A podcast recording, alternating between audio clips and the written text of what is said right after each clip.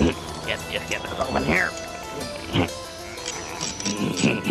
Ah, yeah, yeah, that'll be cool. Damn it, son of a bitch, open!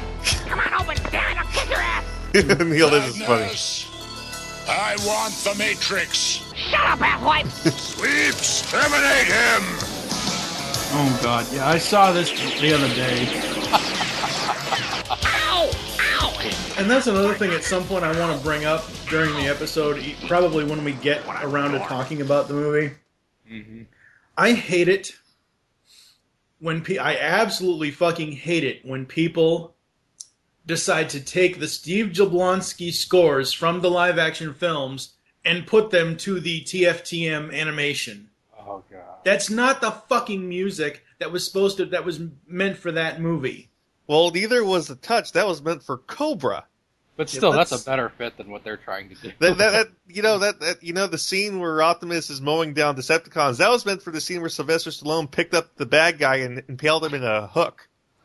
Yes, we know, but Yeah. that didn't happen. So just let You know it- what? It did happen. One second. Yes, I know it did happen. You sent me the link a couple days ago. I know it did happen because somebody finally put it together. But It Bush fits. It Stan actually Stan Bush fits. did not get paid to put the touch in Cobra. It fits though. It fits so well. I'm not saying it doesn't fit. I'm just saying. It works better than it does in Transformers. Mm, no, I disagree with that. It was written for those scenes. Here, watch it again. I'm not watching it again. I already watched it once. But it fits so much better. You know what would have been really funny, Neil? What? If that guy had substituted um, Galvatron for Butthead. No, but you watch it; it actually works really well. It it, it was meant for this movie. It was written for this movie. it's what was intended. But it's not what happened. It happened right now. I'm watching it happen. It's not what happened legally. Damn it. My God, Cobra was a terrible movie. You're just realizing this now. No, I always knew it was terrible. Anyway, uh, Neil, what is the what's wrong with Beast Wars and Beast Machines? Why don't you like that we stuff? aren't gonna do Beast Wars and no, Beast no, Machines not. right we're now. not I, I'm asking him before we start. I want to know because since we're all talking about Transformers today, I want to know since it's a, since I, I'm already done. I'm I've done G1. I've done Beast Wars and Beast Machines. I'm past all the argument, all of the debate. I'm past all that crap. I'm just curious why I've seen Neil post about he doesn't like either show. I'm wondering why. He actually explained this on the comments. Well, I don't read a lot of the comments, so Okay, Neil, tell him again. wait, I walked away. What was this? Uh, Why why why like why Beast Beast Wars is a fan wank? Why it's a fanwank or why I don't like it? why don't you like Beast Wars and Beast Machines? Because it's not trans. Well, it is Transformers, but it's it's so divorced from this other show that I liked. It's like this isn't the show I, I grew up with. This isn't. This is some alien thing that someone else came up with. It's like get get these fucking zoo animals out of my robot show. What, what the fuck is this? Okay, I mean, well, there are some cool storylines in it, but I'm just like, eh. And the animation, I'm like, eh. In, I- in the fan wank argument, please. Uh, well, that was God. You're trying to get make me dig up something that I said a while ago. Um, it was a great argument, though. I enjoyed reading it. Yeah, but I would I didn't really prepare for it. I wasn't I wasn't really even planning on talking about Beast Wars. Neither was I, but but we're the not, we haven't even started yet. I was just asking a question to kind of get into the Transformers vibe, to get away from everything else. I was trying to transition, and that's why I asked the question. That's all. It's it's fine. He was It's, trying to be it's transformed. not like you. It's not like you had. Shut up. It's not like Bas- basically, it had to do with season three. It was just I. I, I got wind that season three was basically them trying to set set the world back right so that so that G one would happen, and I was like, really? Why why can't this show be its own thing? Why why why is it trying to appeal to me and yet be something that's not what I want to watch? It, it was like this. It was like this weird this weird trying to have its cake and eat it too. I was like, what is this? What what are you? Why are you trying to draw me in and then yet repel me at the same time? I I don't I don't get the show and Beast Machines even more so. I'm just like, what the hell is going on? It's like, Cybertron was organic once. eh, I I don't I don't even want to go there. That is that. I- I love that, that right there is a that right there is a direct contradiction from the original show. True. Like, when was it ever organic? Oh wait, it wasn't. It was a fucking factory. I love Marv Wolfman, but no. The Did you enjoy the interview, guys? yes, I- that, that was very good. Haven't listened to it yet. God damn it!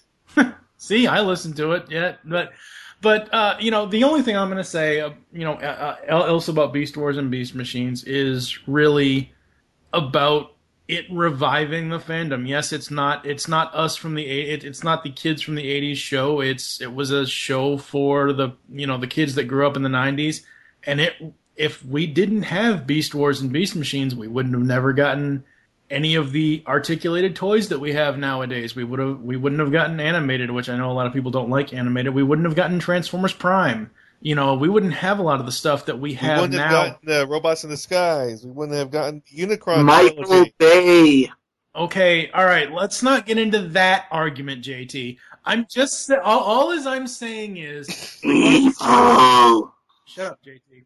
Regardless of how you feel about the cartoon, that's fine. Anyone can have their own opinions about cartoons. I have my opinion that I like the 1994 Spider-Man cartoon. Ben hates the shit out of it. That's fine. Well, only because the Point is- writing was shit, the animation shut- was shit, the CG The was shit, the here- colors were shit. My point here is is that Beast Wars started the rejuvenation of the Transformers fandom to what it is now. That's just my point. That's my only That's point here. that I will acknowledge, but there's a problem with that. That's not a reason to watch it. It's not a reason for me to watch it today. I can give it I can give it credit for for restarting the fandom. I don't have to watch it. Yeah, it's sort of like sort of like you know, reboot brought in the CG fans, but there's no reason to watch it now because there's so much better CG now. yep. Although I I like reboot better than I do uh, Beast Wars. Because it was its own thing. It was its own thing, and it it did have a sense of humor. I'm not gonna. I kind of knocked it for the animation, but I can't knock it too much because I also like Roger Ramjet. Roger Ramjet is barely animated, but it's the funniest goddamn cartoon that it was ever made. Do you like retro shows? Did you grow up in either the 80s or the 90s? Then tune into Telecast, GeekCastRadio.com's newest podcast. Join us here on the Telecast as we revisit some of your favorite shows, such as Clarissa Explains It All, Salute Your Shorts, Saved by the Bell, and much, much more. Only on GeekCastRadio.com.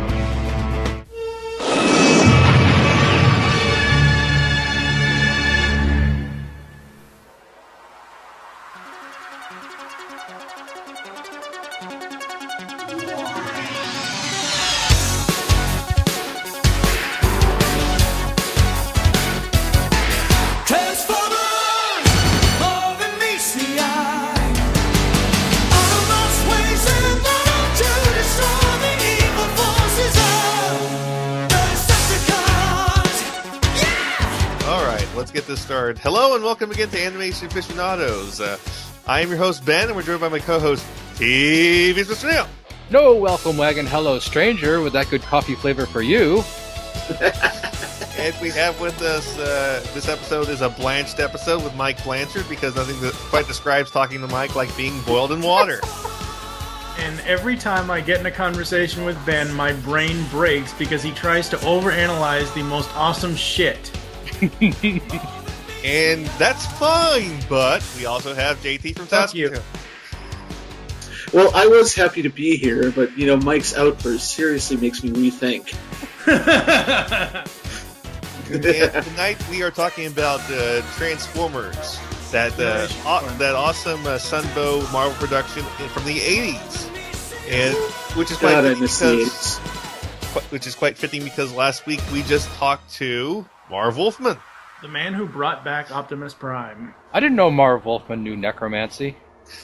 Oh, Well- Well, it's Uh. kind of interesting, really. It's uh, we had uh, we had Flint Dille, the man who killed Optimus Prime, and Marv Wolfman, the man who resurrected him.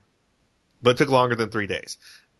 And uh, moving on, uh, we're talk we're talking about G one. Uh, it all started with a little, uh, little with a little mini series called More Than Meets the Eye. yes.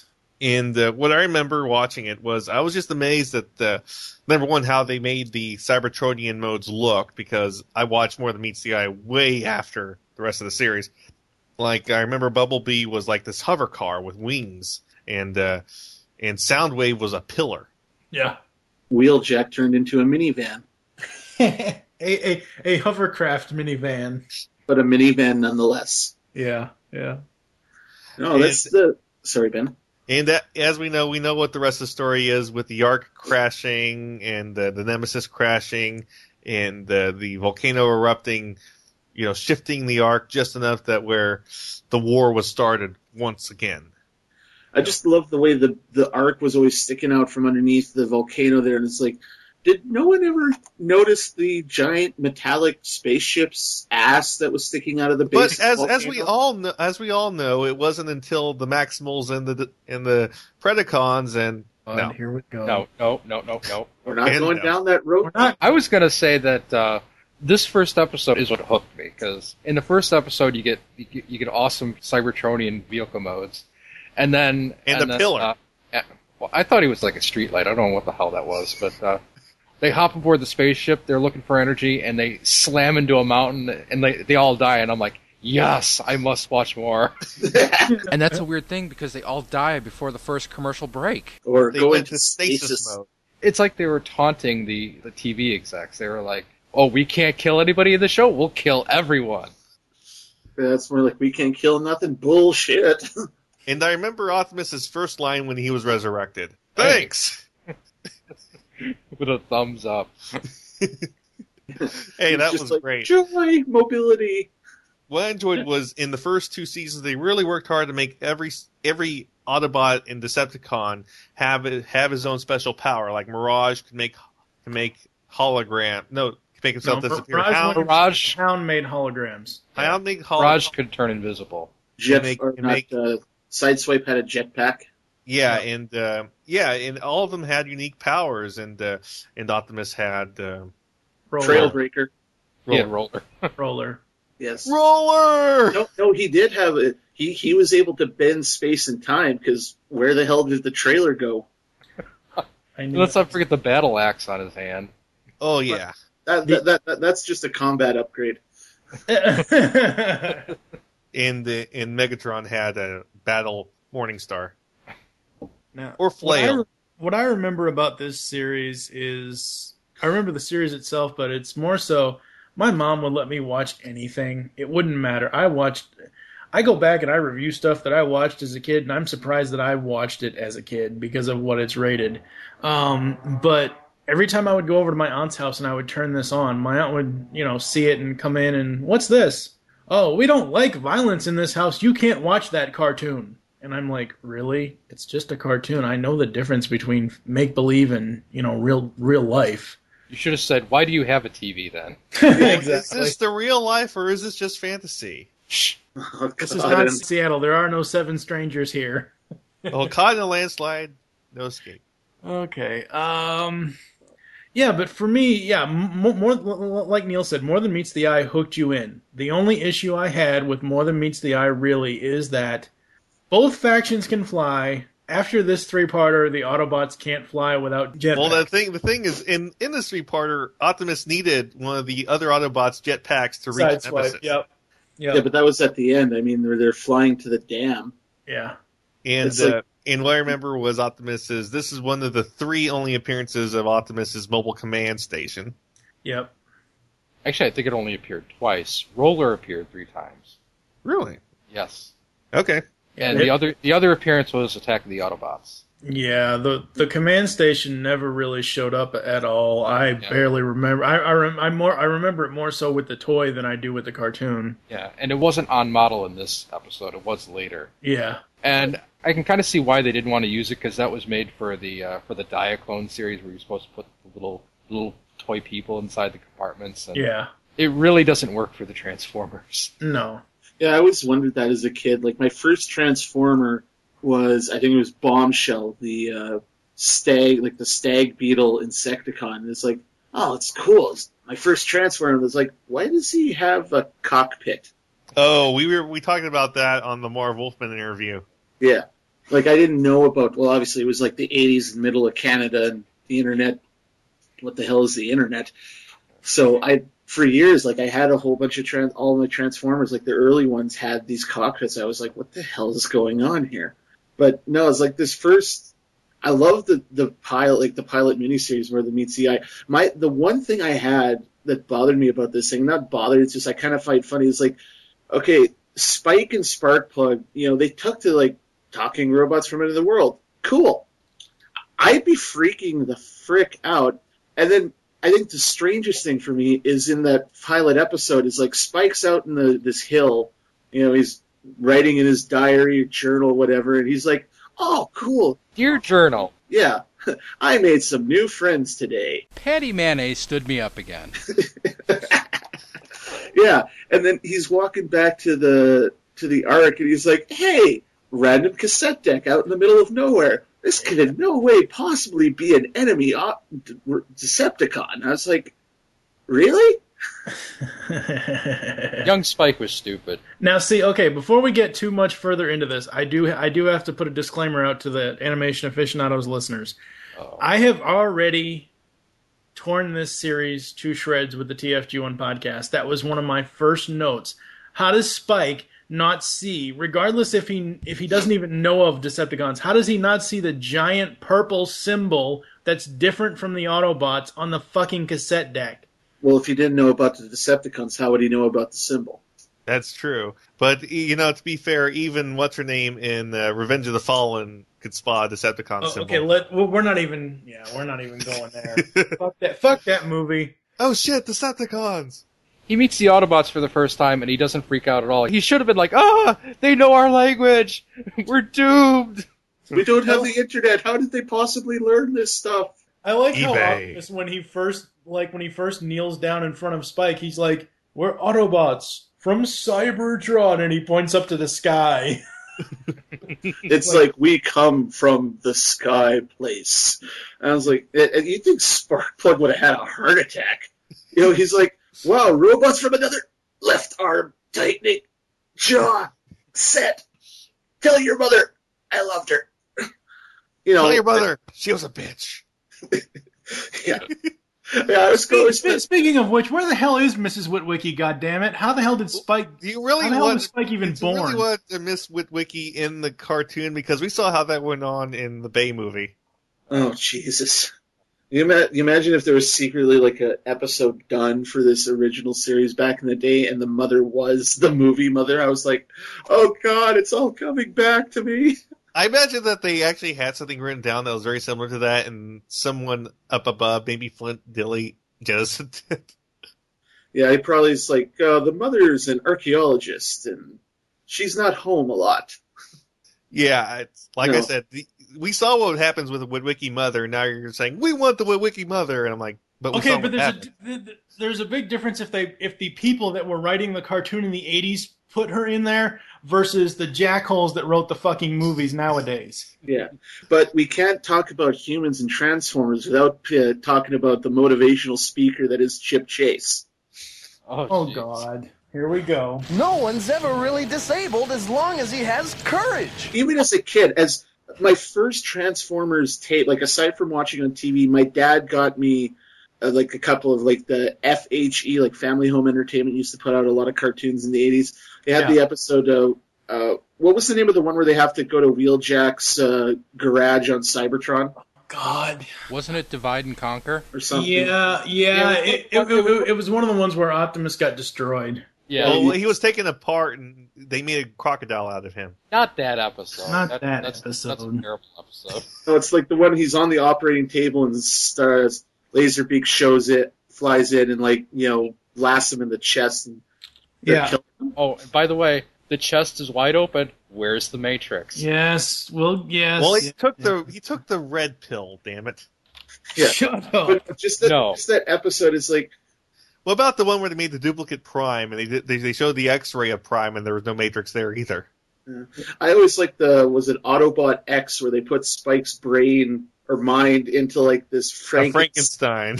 Yeah, and then they're all surprised when he goes batshit insane. It's like he's a human friggin' being. They have problems with everything. they can't just download themselves into an alternate form. Like, well, they download the Autobots into some human bodies. Yes, oh, oh, oh God. that okay. We'll get to we'll get to that in season three. But yeah, no, it's just Spike I mean, yeah, like Neil said, the movie Spike, like the adult Spike from the movie in the season three onward, you know, Oh, shit. he was competent. You, I, I don't think he was that much more intelligent at times, but he was at least more competent. And a bit of a pedophile, as we saw in Headmasters. Oh, it never. Wait, you're talking about the Headmaster's Japanese series? No, no, no, that doesn't count. What? I, The I don't end even. credits. The end credits where he has. Oh no, makes back. no. That doesn't count. We're we're gonna talk about that, but later. Okay, but back back to season one of G one. No, I- there's a lot of episodes I love, and season one, and season two is where I really love the show. I love the season one opening the most because season two was an okay opening. Season three and four's openings sucked. I love season three and season four's uh, themes. It, it's a chorus line with, with, with a dry cough, as Neil put it. Yeah. That's what it No, is. I, I think like my favorite episode of season one, and I mean this is back when I was a kid and I didn't know nothing about nothing, was uh, the Skyfire episode Oh yes. where you know or Jetfire. Is it, did they ever switch it to Jetfire, or was it always Skyfire? It was always Skyfire. He was Jetfire at the comic. Okay, Yeah, he, Yeah, he I was just- always Skyfire. because the whole idea of him, like you know, okay, Starscream was a scientist, mm, sure. I mean, I didn't appreciate the idea that you know this uh, character who is a scientist and becomes a terrorist until much later in life. But you know, it's just the idea that you know he sacrificed himself, like he switched sides, like this isn't right, and he sacrificed himself to save the Autobots. And I mean, even as a kid, that got to me. And then they just dug him up two episodes later. well, I love, I love. I'm when they- okay. What I love is they were like the episode with the Dinobots where they were basically digging around the ark and they found some dinosaur bones and Wheeljack's, hmm, this is interesting. They built some dinosaur Autobots. And then they have like dino brains. That episode is so stupid. First of all, there's an earthquake in the ark, and Spike starts feeling the walls. He's like, "The tremors are stronger over here, Optimus," and I'm like, he, he can feel a difference in the earthquake intensity by walking across the room, and then the Autobots just blast open the wall where he was, and the fossils aren't even embedded in the rock; they're just laying there. Yeah, it's just like Wheeljack is. Uh, it's like I will mess with life. you know, it's And just- then it, like what I loved is they built them, and for some reason, because they have dino bodies, they have dino brains, and they have to use like a brain enhancer to make them like as smart as a as a retard. well, they Um, haven't created Vector Sigma yet, so you know. Yeah. What, what, what I love is this: they made them from like you know animal animal smart to human retard smart. Because I'm I'm sorry, you might love Grimlock, but he talked and acted like a retard. Yes, but he went full retard, and yeah. that's why we love him. And then in the movie, he became a pet.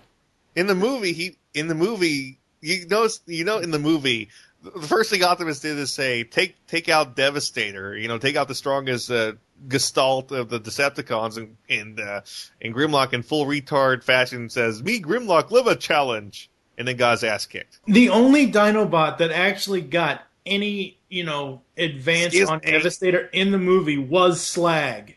Yeah. Excuse me. What I love about the construction of the Dinobots is that they they did it apparently in the span of like 20 minutes because uh, it's like meanwhile at a at a uh, at the at the dam, you know, you got Soundwave and Reflector spying on like a couple humans for some ungodly reason, and then they go back and the Dinobots are finished. So it's like from the time it took Soundwave to return to Decepticon headquarters, they had built the Dinobots. Yeah, I mean the the length of time, like it, it could be debated how long it actually took, but yeah, it did seem to take pretty quick. And it's just, I didn't. Okay, as a kid, you know, again, my memories is like robot dinosaurs, woohoo! And what I love is just how easy it was. I mean, even Megatron was able to use uh, Grimlock's retard rage to his benefit once. Yeah, Yes, we all know that episode. And, and what what cured is like not not more intelligent robot dinosaurs, just two more dumb robot dinosaurs. What I loved about that episode is at the end, Optimus Prime saves Grimlock from, uh, I don't know, by pushing him uh, like two feet out of the way of an exploding uh, Yeah. meteorite. And Grimlock gets up and he goes up to Megatron and he's like, You tricked me. Bad Megatron. and he shakes his finger at Megatron and Megatron's like, Let's get out of here. Well, you know, as a retard, he, he might be a bipolar retard at that. Okay, well, Maybe- the one maybe thing just- we're kind of glossing over here about the Dinobots is that while they're in their dinosaur form, Megatron can't screw with them because of their brute strength. Mhm. Granted, when they transform and they start trying to use their pea brains, that's when he really screws with them. Shut up. I Ben. note that most of the times they like fighting in their in their dinosaur forms more than their robot forms. They rarely use their robot forms for combat. Right. The only time really that we really see them using their their di- their, their their robot forms is, you know, me Grimlock kick butt. Me Grimlock need new strategy. When they're, you know, Yeah, flaming Grimlock- Grimlock's ass. Yeah, Yeah, Yeah. after a while, they just started hanging out in their in their dinosaur modes, and they're like, Yeah. "Oh, we have robot forms."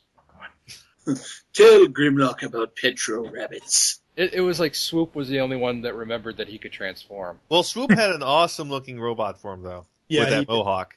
He did.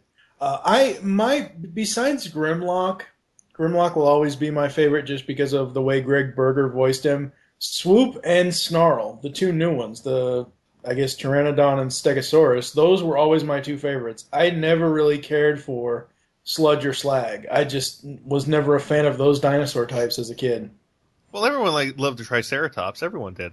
Yeah, I liked I did. Sludge. But Sludge was just kind of dumb, and he had a, he had a terrible voice. Yeah. Me Grimlock, I'm king.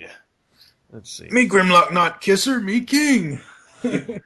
And of course, we have to talk about the newscaster from Transformers that also in GI Joe. But I don't remember what episode he was in. It was uh, Hector Ramirez. Yeah. Uh, which ties together the continuities, but it doesn't. Well, well, they are both Sunbow shows, so I mean, of course they're gonna tie stuff together. I mean, hell, look at season. I know. three. I'm, I'm just I'm just making fun of the fact that some people say you know that's enough to tie in the universes. and he was Right. also in, in Humanoids and Jem. And thank God he was not in My Little Pony. Oh, You would have killed yourself if there was any way to link My Little Pony to Transformers, wouldn't you? Yeah. Oh no, he's in one of the worst ones. Oh God. After the evil Lord Chumley stole the top secret Soviet jet, the blame was placed on the United States. Hector Ramirez appeared on TV commenting that the new hostilities between the U.S. and the Soviet Union erupting from this incident. Uh, Oh. Prime Target was the episode. Yeah, that was that was one of the Flint Dille episodes. That was like a ripoff of the most dangerous game. There's there's one line that I absolutely love from from from Cullen as Prime in that he goes, "Oh look, the booby trap cat cat caught some boobs." oh God. Boob meant something different back then. That was one of the episodes that also tied it to GI Joe because the the uh, the October Guard was in that. Yep. Yeah. Yep. God, why do I remember that? That's such an that's obscure even for GI Joe. and uh, we also have to talk about the female Autobots. Yeah. Oh, God. You, you had uh, you had Elita One, and you also had um, I forgot the names of Firestar and other- Moonracer. God damn! Why do you remember that? Because I'm a G1 fan, motherfucker. And they actually were pretty competent characters, but they only. I, I was actually surprised that they only appeared once. Yeah, they they, they so underutilize them. I was sure that Elita One was in more, more than one episode. I was like, Well, she was when they revealed the the origin of Prime. yeah, but that was that was done like as a retcon. That was Yeah. they when they wrote, when David Wise wrote that episode, he didn't even know that about Elita One until he ran into someone else, and it's like, oh, we can make this one character. See, my thing with the female Autobots is like the whole episode is like, are they going to take their helmets off and show us their robo hair? No, no. And This is me. This, No. this is me now. This was me as a kid. I was like, well, they're girls. They got to have hair. Yeah, I'm, I'm gonna I'm gonna go with Flint Dille here about robot hair. You don't want to bring up robot Hair. Yeah, yeah. Flint Dille actually went in denial for a good five minutes on that. No. It just, you know, I was more about like as mu- I, I did love the cartoon as a kid. Was as much as I love the cartoon, I love the toys. And my favorite episodes is anytime they had the combiner teams. Oh yeah. The Gestalts. You have The Gestalts. Devastator. You have uh, you have uh, you have Menasor. Menasar, and you have uh, and you have Bruticus. Predaking, Predaking and Defensor, Bruticus, Defensor, Superion. Rayon, Comptron. Computron. Yep. Yeah. You know, and and, and think, um, you know, once you got to Computron, it didn't it took me to season three, but then again, I was a kid. It was like, why didn't the dinosaurs, you know, the Dinobots ever? Neil made Why- that joke. Yeah, they they would have turned into the Megazord. Oh god, I, I will say, just going back to season two really quickly, the one episode, I mean, there are probably a lot of season two episodes, but just looking at the episode list here, the one episode that I could have absolutely done without in season two is uh, a Decepticon raider in King Arthur's court.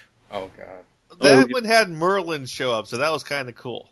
You, get the fucking magic guy out of my robot show. But Merlin, Merlin, sum, Merlin summoned magical lightning to repower the Autobots. God damn it! There was a dragon in that episode.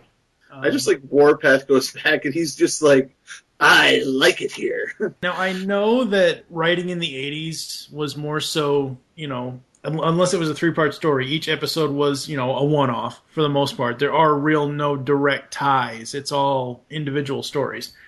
The one problem I have with this, with the Decepticons in this entire series, is the Constructicons have three different fucking origins.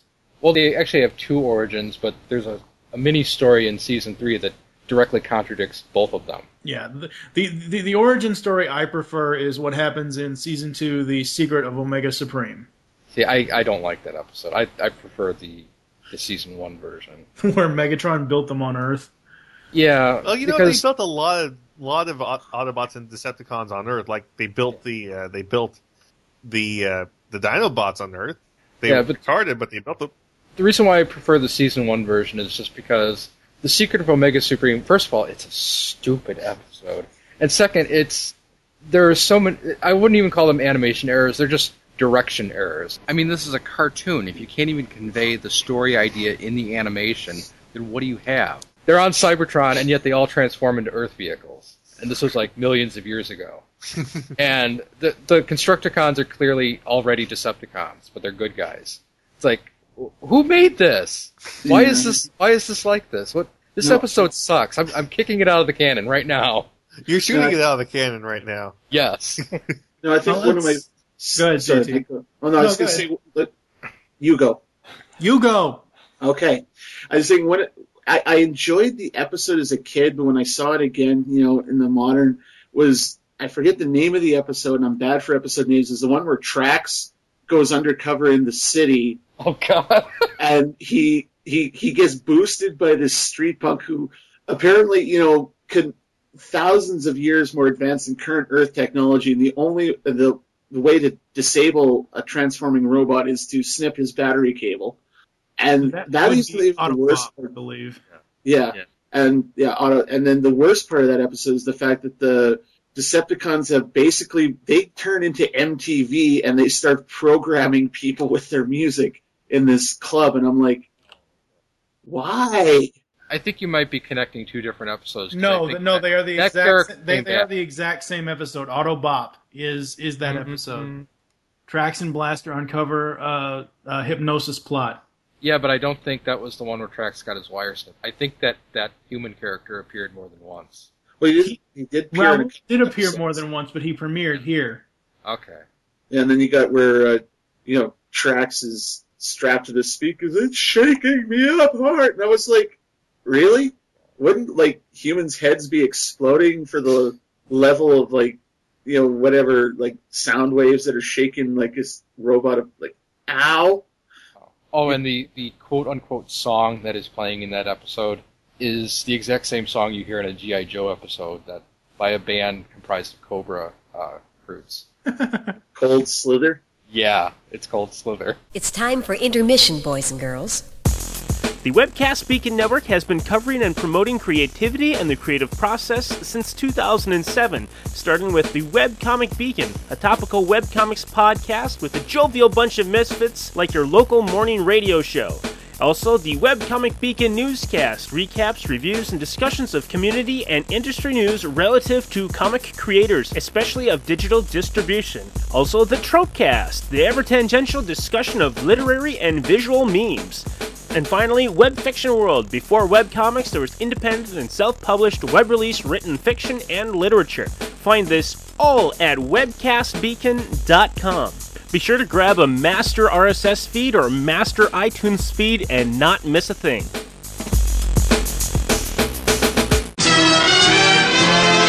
The current continu- comic continuity from IDW is Arcee started off a guy, and then a Decepticon mad scientist introduced gender into Transformers.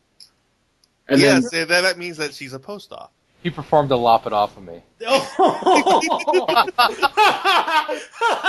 Oh. shortened her gun barrel. Let's put it that way. wow. And then she started running around trying to kill him, and she had fangs and was PMSing. well, wouldn't you? Transformers Animated is really where I found a lot of the gender bending, where they switch the genders and stuff like that. Uh, in season three, episode thirty, uh, the Transwarp uh, three-parter, they showed Red Alert as a female. I actually prefer that to the fact that Red Alert was gay for Inferno in G one. He, I swear to God. Okay. Neil, Neil, I swear to God, there are four gay Transformers in G one. Red Alert, Soundwave. and no, no, no, hold on, hold on, no, no, no. Red Alert is gay for Inferno, and then uh, Hoist and Grapple are gay for each other because every episode with the four of them, it's like, oh my god, what the hell? It doesn't help that they have effeminate voices too. Exactly. I say grapple. oh yeah. Let's build this energy Deceptors? power. And then the girl who loved, and then the girl who loved uh, Oh, don't even get me started. Don't even get me started on that episode. That is Power so- Glide. That is the worst. Like, okay, I get a lot of people don't like Five Faces of Darkness. I get a lot of people don't like a lot of the season three episodes. I'm sorry, The Girl Who Loved Power Glide is the worst pre-movie episode in the entire series. It was a David Wise episode, wasn't it? Yeah, it was. That's a sad fact. But he, but he made up for it with War Dawn. So Season 2 was definitely the longest season of the Transformers, and by no coincidence, it has the most garbage in it. You can basically break it down into three parts, which is most obvious if you look at the production order. The first 10 to 15 episodes felt like an addendum to season 1, and then the middle part is where all the garbage is, because that's where you're introducing the new characters, and you're having a lot of spotlight episodes, like uh, Power Glide's stupid girlfriend, and, and Hoist Goes Hollywood, and yeah, I know what you're talking about. you got that one Beachcomber episode about the Golden Lagoon. I like the Golden Lagoon. Damn it! And then you have the last 10 episodes or so where they start bringing in some of the early season 3 characters. season three characters didn't start until the movie. I mean, uh, the the movie characters ended up Yeah. being the season three characters. Yeah, but what I mean is that uh, the the Aerialbots were par- were technically part of the '86 toy line, but they came out in late '85. Right. Yeah. And that's how they got shoehorned into season 2. I like the Golden Lagoon.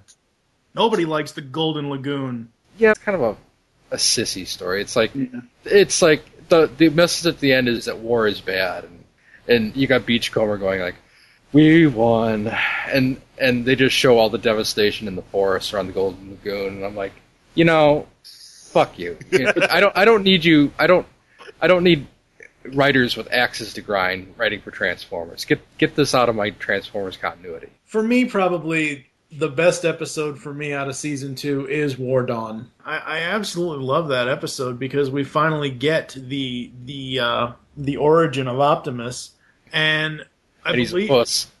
Yeah, I believe in the um, in the interview I did with David Wise, or, or an interview that I had seen with David Wise, he told uh, he either told me or he told the person he was talking to at the time that the original write up for War Dawn had Megatron uh, basically cutting his arm off. It- it- he said it was the single most violent episode he has ever written for cartoons, and he had to rewrite it a little bit. Well, they Yeah, had they those got- violent points they had to get around. yeah. Yeah, and uh, that was they had they had that one character Dion who apparently died in that episode. They never like outright said it. But Yeah. Well, isn't he he supposed to be? Ironhide? No, he's not Ironhide. He's not Kup. He's not Ultra Magnus. Those Yeah. theor- those theories suck. I don't want to hear it. La la la la la la. Wait, isn't there one where where where Skyfire actually does the Gerwalk mode? Oh yeah, but that was that was like season one. That was uh, the day Day of the Machines. Mm-hmm. He does he does Gerwalk. Yep. Eh, for people that don't know this, in in uh, Macross Robotech, uh, see Skyfire's design is basically the Valkyrie, and the Valkyrie could do something called Gerwalk mode, where it's basically still a jet but has legs. And arms. Yeah. Yes, Yeah, and yeah, and see, there's some sort of settlement with the toy company about that somewhere. Well, that was the whole thing with that last half of season two. Is like as much as a lot of people complain about cartoons in the 80s being commercials, season two of Transformers was a commercial. Oh Like- yeah. Yeah. Like every episode, you got like, oh, hey, Transformer who was on the Ark and we just never mentioned before. Welcome to the team. Well, the Ark is a huge, huge. Uh, wasn't there an episode that was, you know, that was loosely taken as the premise for the second live action movie? Um, yes, there was. Well, not not well. Okay, here's the thing: Revenge of the Fallen has Megatron's Space Needle in it from uh, Changing Gears, the season two episode Changing Gears. In season one, Dark of the Moon took the Ultimate Doom three parter where they bring Cybertron to Earth. Yeah, But but don't they? Doctor Ark was something it something like about like a like a sun destroyer or something, and uh, having In, to drive. in, in the, I just told you in the episode Changing Gears, Megatron creates a a solar needle, Yeah. and that's what was in Revenge of the Fallen. Here, look. yeah. And then they have like the Autobots driving from America to. Uh, Yes. That's okay. S- S- Scooby Doo once drove to China. God, let's Only not go. Scooby Doo can go to China. We we, we don't want Vulcan JT's problem. brain to break. No, I just re- I remember that episode just because as a kid, it's like so you can reprogram Transformers by plugging different videotapes into them. Yeah. yeah, Gears. Gears is actually one of the worst Autobot designs I've ever seen. Oh, I don't because you see this picture on the the link Mike put up here where he's like, "Hi guys," and it's like, "Why am I thinking of Tommy Wiseau from the sh- room?" No, It's when, like, when, when I see him, I think From when. I see him, I thinking, what, what's a what's a GoBot doing in my in my Transformers? let's not even. Okay. I, Look at him. Tell me that's not a GoBot. It is. It is. It is. It, it, it is a GoBot design. But here, here's my thing on GoBot. The GoBots. I the get, I GoBots. get, I get that the GoBots came before Transformers. I'm sorry. The GoBots are Kmart knockoffs of the Transformers. I don't care that the GoBots came first. I will always say that they are knockoffs of Transformers. Well, we win anyway because in Japan, I believe Diaclone actually came before uh, Machine Robo, so True. it just doesn't matter. No, not really. Um, yeah. Go ahead, Neil. Well, I was gonna I was gonna mention very quickly the the Japanese episode. Uh, Scramble City. yeah, which was uh, notable for a couple things. It was the first, uh, technically the first appearance of Ultra Magnus, uh, Trypticon, and Metroplex. But it's also the only episode ever that had both uh, Chip Chase and Carly in the same episode. Oh, In the same in the same scene, actually. And there's one of the, one of the Transformers wikis has a has a funny uh, caption on that because they're facing away from each other, and it says Chip can't stand to look at Carly. Oh God, that's just evil. Uh, Oh man. yeah, and there was there it was going to be a two part episode, but there was no second part ever. It ends with this cliffhanger of uh, Trypticon emerging from the sea, not unlike a certain uh, Japanese monster, yes. Godzilla. Gojira. Look, it's Godzilla. He's come to kill us. And I'm pretty Gojira. sure whenever he roared, he did he did the Godzilla roar. Yeah, I I think it was. Um, the funny thing is, and this is a little side note, and I know JT will love this. Have you guys played uh, Transformers War for Cybertron at all? Yes. Trypticon, the Trypticon battle in that, when Trypticon turns to his side, I swear to God, he looks like the Dragon Zord. Yes, he did. well, he kind of is. Well, No, that's. Uh, I remember seeing Scramble City. Not I think like a couple of years ago. I saw it on YouTube, and I was like, "Why did they never make this?" well, you know, it's just a- then, then you read up on it, and I realize, you know, why not? It's just this would have been awesome. it's such a weird episode because it's it's got season one characters interacting with season three characters, Yeah. much more so than they even do in the movie. Yeah. Well, you know, as as as, as Flint Dille always said, uh, the point of the movie was they were killing off the old toy line and introducing the new one. So Yeah, literally. Yeah, and uh, you you know how quickly they decided to reverse that. I made sure to ask him that uh, uh, Marvel, but I'm like, how fast did they turn around on that? And it was One week. yeah, it was basically like one week. Like right after the movie came out, they were like, we got we got to like reverse They got so much mail. So by the time season three hit the air, Rodimus Prime's days were numbered already. Yes, uh, there there was something quite wrong with that Autobot song. uh, I, I we'll save that episode for later. Let's just talk about the movie now.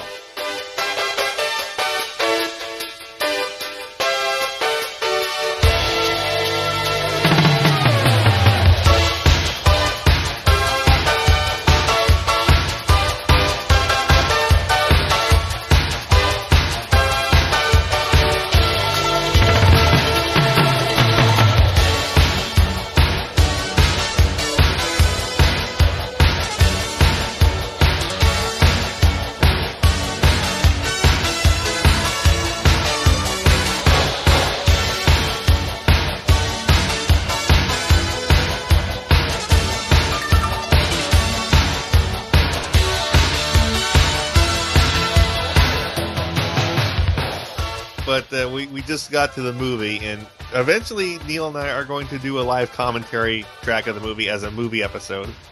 So we don't want to cover the movie too much because we'll be covering it while watching. Well, yeah, yeah, yeah, yeah. We'll gloss over it. Uh, you know, there are a lot of good things about the movie. There are a lot of th- there are some bad things. There are a lot. I I know that there are a lot of animation glitches. If you can catch Actually, the movie had very few of them. If you look at it compared to the actual seasons, they, it was Toei's movie production department after all, and you actually you also had uh, you also had a lot of.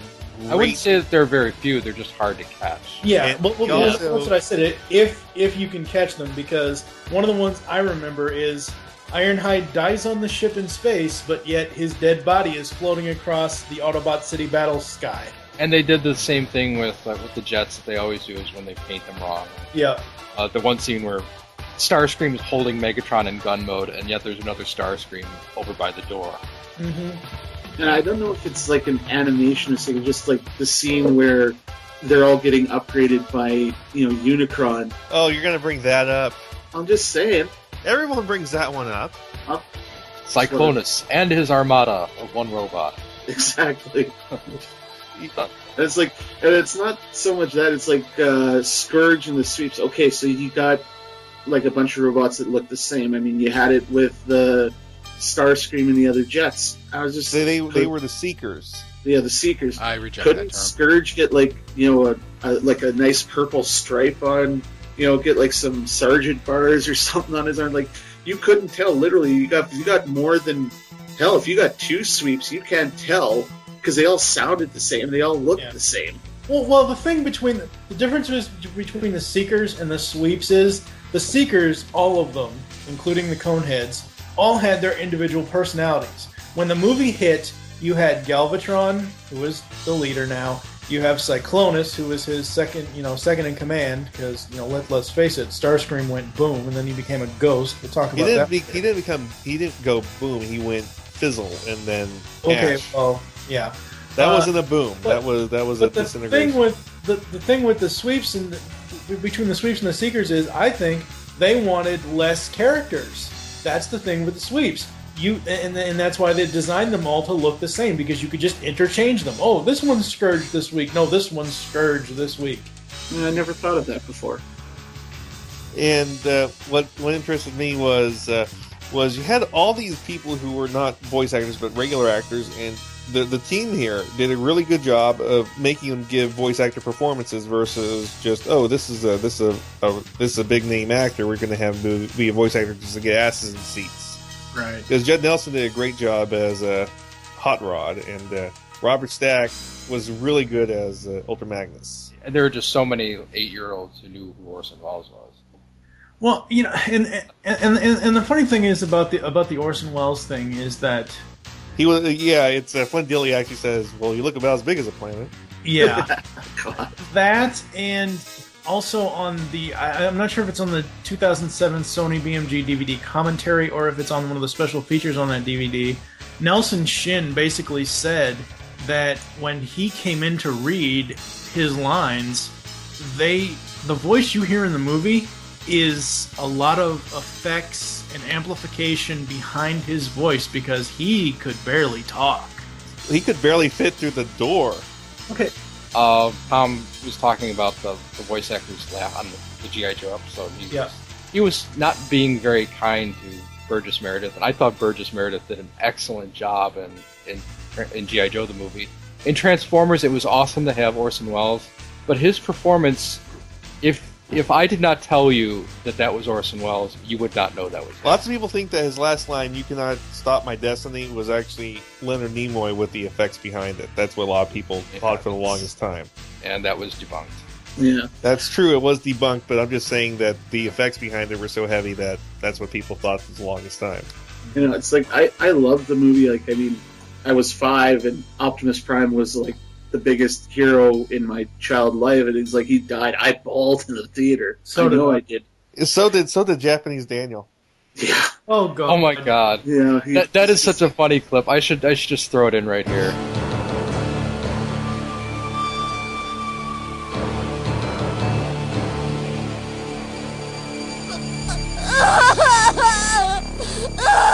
It's the Japanese not understanding drama. Yeah. But the, The- the one thing I the love Japanese about voice actor for Daniel went. well, no, so the one thing that I loved about the movie is like as far as voices, like I knew who Eric Idle was. I was like, Yeah. holy shit, Monty Python. Yeah. And by and by the way, Flint Dille revealed Wreck-Gar was not threatening at all during that scene. You're not oh. supposed to feel any sort of mortal danger for the Autobots during that scene. No, I, I, think I they- got that.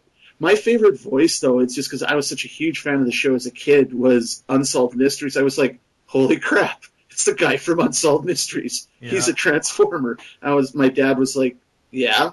Yeah, he was, voice- he was he was brought in because uh, because Dille was a huge fan of the Untouchables. Yeah. Oh, okay. And then you had Lionel Stander, who was my favorite voice from the movie, doing Kup. Yeah, that was awesome. And I'm like, wait a minute, the limo driver from Hart to Hart? Yeah. but he was awesome. They're all awesome that movie. And I didn't know until I was doing research for this episode that there's two Star Trek alums in this movie. Leonard Nimoy. And Roger C. Carmel, who played Harry Mudd in the original Star Trek series, is Cyclonus. well, okay, now The Hunter. actually Cyclonus did not talk in the film. He did, but uh, some of his Very- lines are confused with with Scourge's lines. Yeah. No, 'Cause- actually, the line that line that everyone thinks that he talks is when Galvatron is riding in him. Yeah. Uh, you know that line where he's like, "Would you like to?" You want me to gut Ultra Magnus? That that wasn't Cyclonus. That was that was either Galvatron or Scourge. Well, it would have had to have been Scourge because Yeah, you'd have Galvatron talking to himself, and he's he's not that crazy. Not yet. Not yet anyway. No, like he did do like I was looking at he did do a few episodes of season three, and then he. Oh right, yeah, no. In, in season three, yes, Cyclonus talked. In the movie, I I am in the camp that he did not. Yeah, because I mean, I never knew that he even was connected. I was like looking it up. I was like, holy crap. And uh, yeah, it's uh, what amazes me to this day is the PG wasn't because of the horrible, horrible, violent robot deaths. I mean, It I was mean- because of shit, damn, and fuck. there was no fuck. I know. But uh, you know, I remember uh, was it was a Hound that got the really really bad death where his innards were melting out of his mouth. No, No, no, it was there was no innards.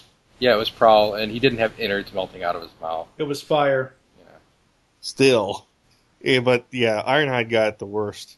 Yeah, Ironhide got the fusion cannon to the face. Yeah, and then you think about that. It's like, okay, it's you know, you're, you're killing your enemies fine, but do you really want to unleash a blast like that five inches from the control panel? Like, did he not punch a hole through the bottom of the ship? Yeah, yeah, that was what I was gonna say, and that's that's another example of the Japanese overacting because uh, I'm pretty sure that scene as well, like long after uh, Ironhide has his head blown off, he's still going. "Ah!" What one thing I have to say is the Americans got it right with Optimus Prime's name. It's Optimus Prime, not Convoy. God damn it! I don't want my Autobot leader to be named after a song from the seventies. What's a That's- throwback to the Diaclone? But yeah, I don't know Yeah. why they did that. Well, it. I mean, convoy. It, it's a cool name, but you know. And, but the just- problem is this: they they made they made all the Autobot leaders be named Convoy. I mean, it's Rodimus Convoy, and then when they did the Beast Wars stuff, it was Leo Convoy. Yeah. And, Well, and he doesn't even have a truck anymore. It, it's a lion, and he's Leo Convoy. What the fuck is this bullshit? It's it's a family name, you know. I kind of like the idea, like, uh, okay, Leo Convoy. Oh I- no, he's defending Leo understand- Convoy. Oh my I- god, no, I- what the fuck? I can understand not liking Leo Convoy. I did like Big Convoy though. Was that the woolly mammoth? Yes. God damn it! So you're saying it's like a last name, like like Shoemaker and uh, Yeah.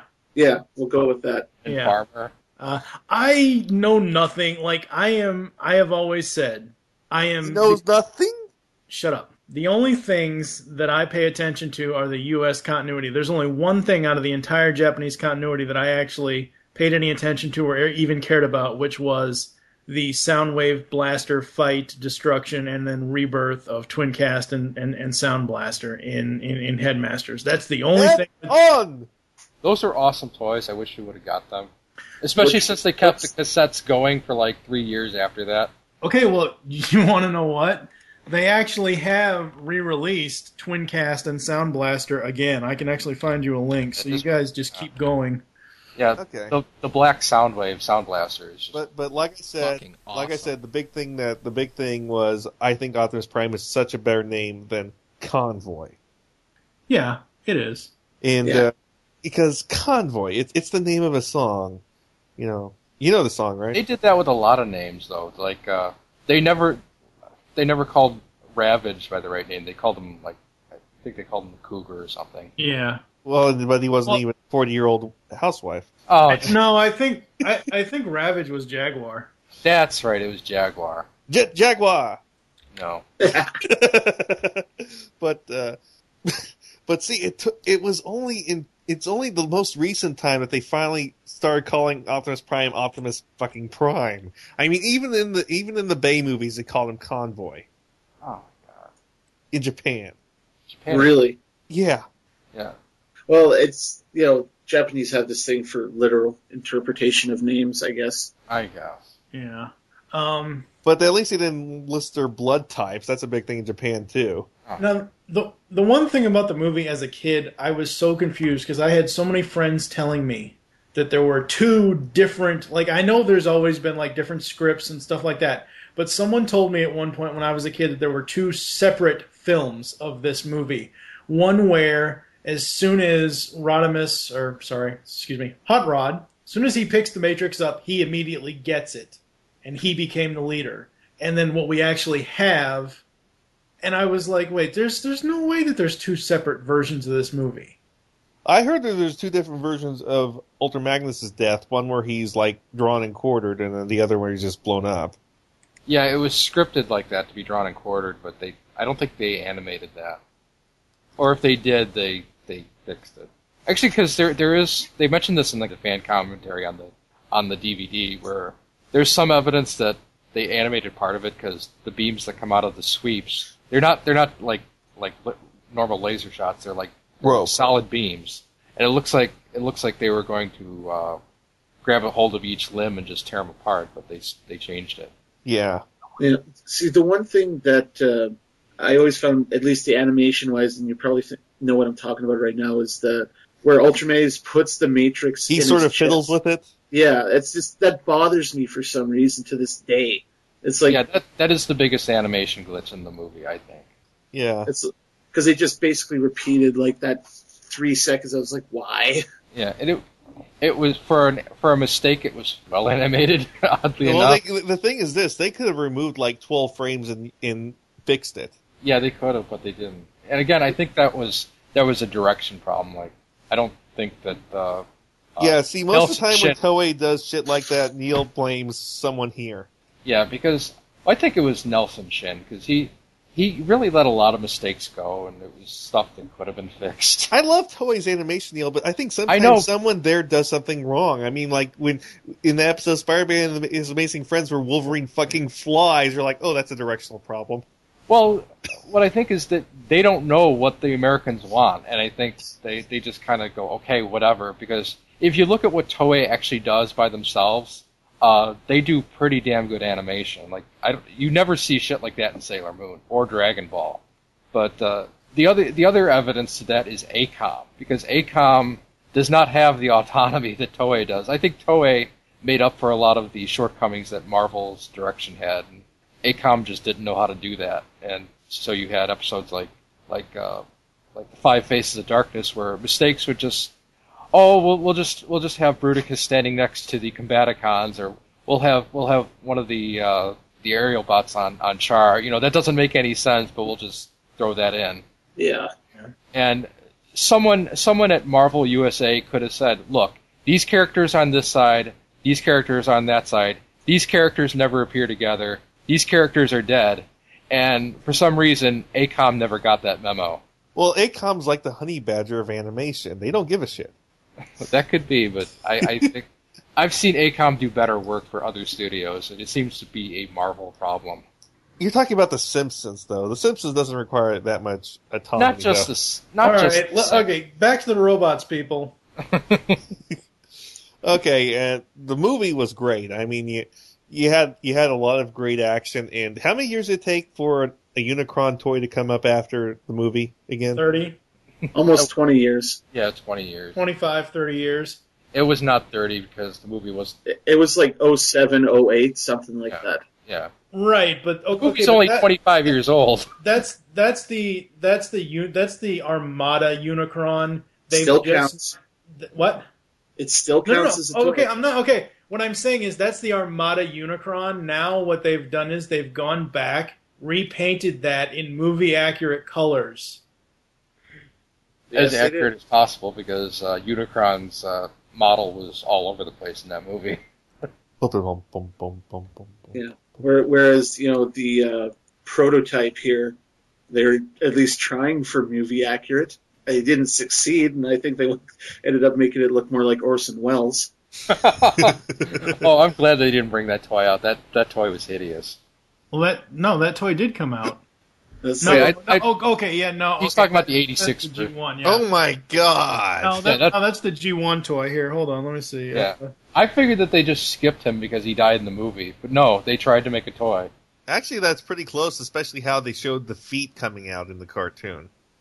Yeah, but Unicron wasn't fat in robot mode. Yeah. Here's the uh, here. I, so, I so, for some reason don't mind that that much. Here is the Amazon link for the Amazon exclusive quote unquote movie accurate Unicron. It's it's basically the Armada Unicron toy, but it's repainted for TFTM accuracy. Yeah. And then there's the uh, uh, Transformers Cybertron version where he's like some weird craft of some. I don't even know Oh, what the yeah. hell that thing is. I don't even know what they're gonna do uh, with the version that's in Transformers Prime as far as a toy, because that's gonna be awesome. I don't. The design they had for Unicron in those uh, the Transformers Prime episodes, I kind of liked it. You know. It's it's basically um, it's basically Unicron as a Rock Lord. Oh Jesus! Oh, I didn't even think of that.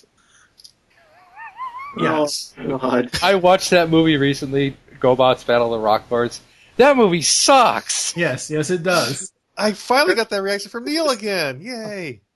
Yeah, the the only thing I remember about that movie as a kid growing up is I used to watch a lot of detective and cop shows, and I was like, "That's Kojak, Yeah. the, the evil rock lord leader with a mohawk. That's friggin' Telly Savalas." Yeah, and they had Margot Kidder in that. It's like, what is she doing in this movie? Looking Everyone needs money, Neil. I guess she needed to make rent. And- And they had Roddy McDowall in that movie too, although I think he was kind of wasted. Okay, and I'll let Neil now go into the Five Faces of Darkness. Oh, Shouldn't we take a break before we get to this? I mean, Well, we'll put a break in the episode. yeah. okay. Can we jam the transmission? I am TFG1 Mike, and you should be listening to my very first podcast, the TFG1 Podcast. 24 episodes covering the entire U.S. run of the 1984 Transformers cartoon. I also have a few supplemental episodes and an interview with Stan Bush. I bring in guest hosts who will be full time co hosts in Steve Megatron and fan of the show, now co host Pecan Court Michael. So check out the TFG1 Podcast. You can find it on iTunes and the web at www.geekcastradio.com. Transform and roll out.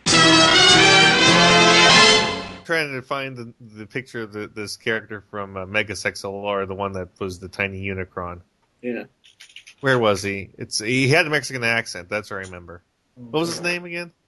Oh God, I can't remember. Come on, that's gold. He it was a tiny Mexican Unicron. That's that's gold. It was in the episode Universal Remote. I know that much. Okay, Universal Remote. Megas XLR Universal Remote. So Neil, while they're talking about non-Transformers crap, uh, season three, Five Faces of Darkness. What's wrong? Well, it was animated by AKOM, first of all. and Transformers, I I gotta call it out. It it was the ser- it was the cartoon that gave us AKOM, and it's all it's all uh, the fault of one Nelson Shin. It's his fault, damn it. It's it's his goddamn fault because he was like, you know, this nice Toei animation, you know, that that's fine, but I think we can go bargain basement with this. well, that's fine, but they could go bargain basement. Let's let's take the animation away from the studio that has that has history and know-how and give it to these like this fly-by-night company that I just started. And ah, god damn it, that episode. well, the first thing is it starts out with a race. They're on they're on some like uh They're space. on Cy- no, no, they're on Cybertron is where they are. Really? That's that's Because they had grass and dirt. ah. They're they're doing the Well, Olympic. Cybertron Games. was once organic. Oh, okay, f- okay. No, I'm I'm I'm thinking of um I'm thinking of of Rebirth when Yeah. when Rodimus and when when when Hot Rod and, and Blur are racing. Sorry. Yeah, they're yeah they're they're having these this Olympic game, and who's winning the race but Jazz? But they don't call him Jazz; they call him a different name, presumably because either the toy was was phased out of the toy line, or because the voice actor was very ill at the time. But I, I don't know why they. It, it was just very jarring. They should have they should have either taken that out, which is probably not the most reasonable choice, or they could have just said it was Jazz and then never bring him up again. Yeah, and then starting with the you know the five faces here, it's you don't ever see a lot of humans in this season, and for some reason, you know all the alien races they run into are equivalent in size to the Transformers. That's something I brought up when we were talking to Dille. Yeah. I said, You- I said, you know, when in the movie they meet, they meet all these other transforming robot races. It's, it makes it feel like organic life is in the minority in the universe versus mechanical robot Yeah. life. You just you lose the scale. That's only if you knew nothing about the the, the Transformers series, because you know that the Quintessons made the Transformers, and it was fairly heavily implied that the uh, that the Junkions were also Cybertronian. So those are all Transformers in that episode, in in the movie. It was not like different races of robots. But uh, yeah, there there were there were tons of organic races in uh, in G one. There was there was there was the one in the Gambler where the in season two where uh, what's his name Smokescreen is on. What was it like? Uh, some moon of uh, yeah, it's some moon of some planet. I know what Yeah. you're talking about. Yeah. Yeah, and there's like tons of organic races. And Yeah. in season in season three, you have the Scuxoids. You have I don't know there, but there were a ton of them. They're they're organic. Uh, You had the races. Scutzoids. You had the you- you had the musical beings in uh, Carnage in C minor. Oh, that episode. Sorry, jumping ahead, but I'm just saying. Worst episode ever. Worse than the Five Faces no, no, of no, no, Darkness. no, no, no. Worst episode ever would be tied with Carnage in C minor with Surprise Party. oh, oh, you're hurting me. Transformers is hurting you. How about But, Web, uh, Web World was fucking horrible.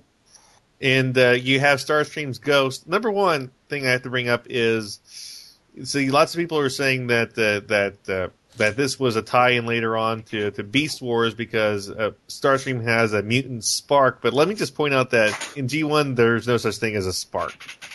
Okay, right, but in in terms of writing and in terms of making you know making the characters, and this is in Beast Wars, making the characters more relatable to people, you had to give them something. So what's Yeah, they have what, to give what them would be souls. would be the equivalent to a robot of a heart that would be a spark that fuels them. I'll let Neil ta take it from here. I, I have so much rage right now. so that that episode though was was weird because it was tied into two other episodes, and I'm pretty sure that none of them ran in the right order. Because it started with uh, actually it started all the way back in uh, in uh, the Five Faces of Darkness because it ends with with uh, Blitzwing turning on the Decepticons, Yeah. and then they were supposed to have another episode uh, progressing that storyline along. Except Hasbro goes, no, no, you're not going to use Blitzwing. You're going to use Octane because it's the new toy. So Octane uh, steals Trypticon for God knows what reason, and they go to Carbombya, which is the most prophetic name of a cartoon country of all time. Carbombya. Yeah. Carbombya is why is one of the main reasons why Casey Kasem no longer was Cliff Jumper. Yeah, and I think the other one was that Cliff Jumper. He wanted Cliff Jumper to be a vegan or something. Oh wait, I'm thinking of Shaggy. Yeah. Uh, No, and, it's like uh, in Carbombya, engine explodes you. yeah, and and what timing? Uh, uh, uh, that guy just died, Muammar Gaddafi. Uh, yeah, Gaddafi. And yeah, from that episode, it progresses on that uh, Octane was kicked out of the Decepticons, and and he runs into Starscream's ghost. And then after that, there's the one where Starscream actually comes back to life because he's helping Unicron. he first of all takes a hold of Scourge, Yeah, and they go to Metroplex. They steal Metroplex's eyes. Scourge destroy, drops one and breaks one of his eyes. yeah. Uh, and Metroplex, such overacting. My eyes, my brain, it hurts. Ow! that was painful to watch. Oh my god. Um. Okay, so he, so they have one good eye and one broken eye. So they then have to go back to Char. Oh, and I love Scourge's delivery on that. They're like, "We have to go. We have to go back to Earth," and he was like, "But we were just there." I know. Oh, God. I know. And so they have to go back to Char to get one of Trypticon's eyes for Unicron. And so during this, Starscream has to let go of Scourge to, to go do wherever he has to do. He then takes a hold of Astrotrain because Astrotrain has more cargo room. It's the new model, kids. Uh, you know, so they then go to Unicron, they hook up all this stuff, they get Unicron's head functioning again. Unicron's master plan is his his new body is going to be Cybertron itself. Uh, basically, at the end, Starscream double crosses him and says, "Hook him up yourself." You know? and this is after Starscream gets his body, and he's floating through space, and and and Cyclonus at the end of the episode is like, "Ghosts don't float through space." Oh God, my head. So this is basically Fallen, the Cybertron edition. Uh, the Denzel Washington movie? You're describing, yeah. Eh, I guess it could be, yeah. I'm just like, ow.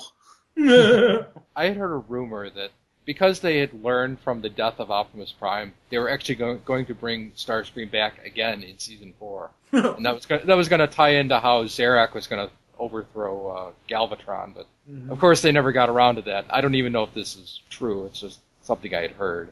hmm But uh, yeah, I would have been okay for them bringing back Starscream yet again, because it was it was just it wasn't the same without him. Yeah, you have to have Chris Latta in a in a uh, St- Sunbow production.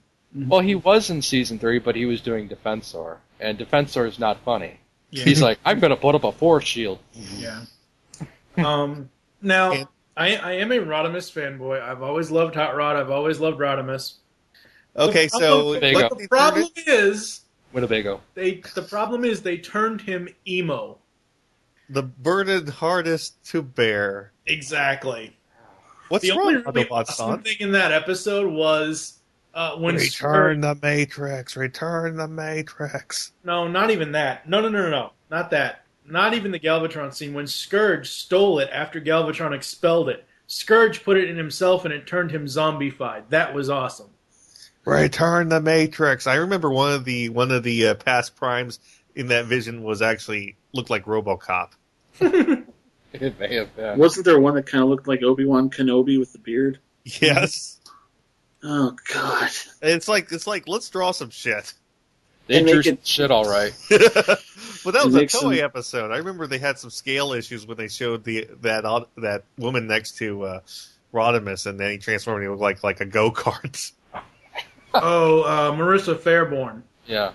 Marissa Fairborn is the child of two of the G.I. Flint. Joe characters. And Lady J. Lady J, and uh, Flint. Yeah. I couldn't remember which ones off the top of my head at the time. And uh, this all leads to what Neil calls the big fuck you, where you know, Ro- where Hot Rod's like, "Okay, I'm going to be the leader now. I'm going to do awesome. Let's kick Galvatron's ass." And then Yeah, he, he finally gets his confidence. He's like, he's like, yeah, I'm the leader, and I'm, we're gonna go kick some Decepticon ass. And then Optimus Prime comes back. Rodimus, I'm going to eat that Matrix. You brought him here to kill me. Although it was even worse than that because this the spore plague breaks out. He's like, shit, I don't know what to do. You know, I bet if we brought Optimus Prime back, he would know. And I'm like, you suck. You're fired. Okay, well, really, honestly, seriously, you should be more pissed, Neil, about Yeah. the fact that Flint killed him in the movie, yeah. brought him back as a fucking zombie in Dark Awakening, Actually, Neil talked. Dark Awakening, and then brought him back to life in return. Actually, what Neil what Neil said to me was when they, when he saw Dark Awakening, he saw it in three parts on the Bozo show. Yeah. God. So yeah, they showed they showed it like uh, they broke it up by in in three parts per day. Or no, no, uh, One part once a day. per day. Yeah, one part a day, and they broke it up where the commercials would be. So the first the first part I saw was it ends it ends at the part where Optimus Prime is back, and I'm like, hey guys, Optimus Prime is back, yeah. And then the next day I'm like, something's not right with Prime. and then and then the Hot third day I'm Rod's like, back. Let's party. no, and then the third Oh, day I'm like, I'm like, he's dead again. But Hot Rod's back. Let's And this party. and this time he's more dead than he was the last time. but let's talk about the continuity on on uh, the Return of Optimus Prime, which it didn't have any Yeah. because it, it wasn't even in continuity with with Dark. Awakening because No. Because what happens at the end of Dark Awakening? He gets blasted in half. He he flies into a Quintesson trap and gets blown to bits. In in the Return of Optimus Prime, he's going toward a sun. What? And he's in one piece. Yeah, he's in one piece. No damage at all. Not even the damage from the movie. Not even the damage from where he was blasted in half in Dark Awakening. And the episode doesn't even have continuity with itself because they they set up this they set up this subplot where like where like a small group of Autobots are going to be teamed up with Prime in the second half, and that list of Autobots keeps changing throughout the episode. Like it started out as Blur, Bumblebee, and and Wheelie, but Wheelie disappears after like two scenes and he's replaced with Kup. And at some point, uh, Steeljaw was in there, and then he got traded with with Blaster, and I'm like, what is this group? Who who's in it? I don't understand. the only the only real mainstay of the group is after the big battle, and they all, they're all injured, and Prime's like, "Is anybody left?" You know, what whatever, and they list off who's left. Uh, And Optimus Prime goes, "Oh fuck." no, Yeah. shut up. Not Shut up. Bumblebee.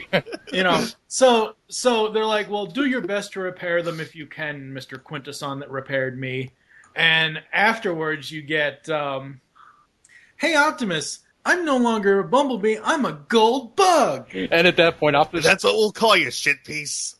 Optimus Prime lifted up his uh, his rifle and just shot him in the face. Yeah, now- now it was a kindness. me personally i like the design of goldbug's character in the animation simply because it's not just the same old bumblebee as we've Gets had for the faceplate. previous two seasons um, i know a lot of people don't like it i know specifically dan gilvezan the voice actor for bumblebee didn't like it at all um, but Well, is he supposed to have like was that a radiator grill for a face, or was that supposed to be some sort of beard? I it's thought that was a face, face. it's a faceplate It's a it's It a just looked prime weird. faceplate.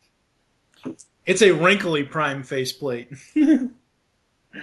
um, so yeah, so so And uh, it turns out that the Matrix was filled. Matrix was filled with the one weapon that could destroy hate plagues and and uh, overweight the method actors. Knowledge. what I really for like when I went back. I was going to say rock. wow. No, it was filled with knowledge, and it and and uh, using it one more time, like it of its knowledge. So the end of the series is where Optimus says, "We're going to search the universe for more knowledge to fill up this matrix again." Yeah. The only the only thing about G1 that really really surprised me because I I did not see this coming and I haven't I had not seen Return of Optimus Prime in years. When I first reviewed it a couple of years ago on the TFG1 podcast, I did not remember this. And I know it wasn't the movie, I know it was the cartoon and everything else, but just seeing them use the touch again Yeah. was like, I did not remember that. What is that doing in the cartoon? Holy shit, that's awesome. Well, you know they couldn't they they couldn't get Stallone to use it, so Oh, Oh god, will you get off that shit already? No, I, I know it's uh, you know Return of Optimus Prime. You know the end of the series, but you guys glossed over what is my probably favorite episode of Tommy, season three. Tommy. No, no, no. We're, we're going to get to that later.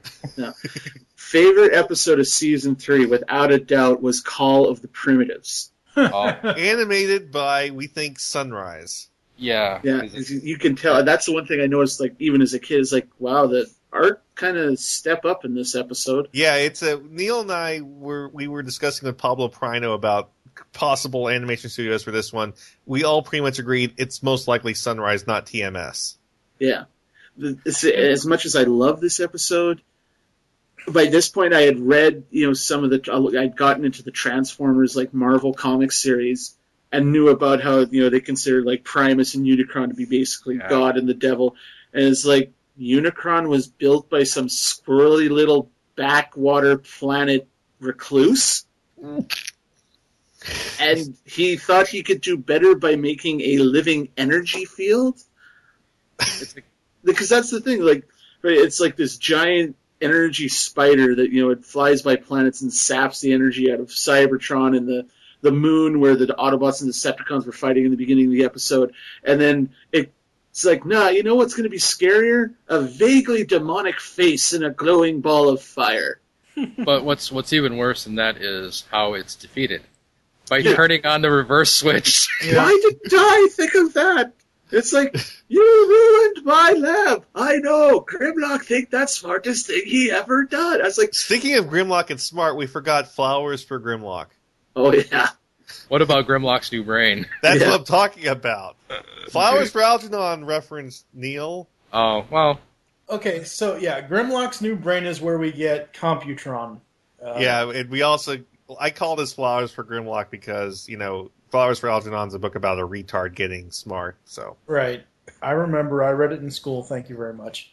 Uh, I, I think honestly, the only other episode in season three we really need to talk about is Only Human. oh yes. Old Snake, Cobra. who still has incredible fashion sense Yeah. But he's human again, which shows us that maybe he maybe was Operation once a man. Maybe Operation Dragonfire is in continuity. Oh no. or maybe the spores just wore off Maybe.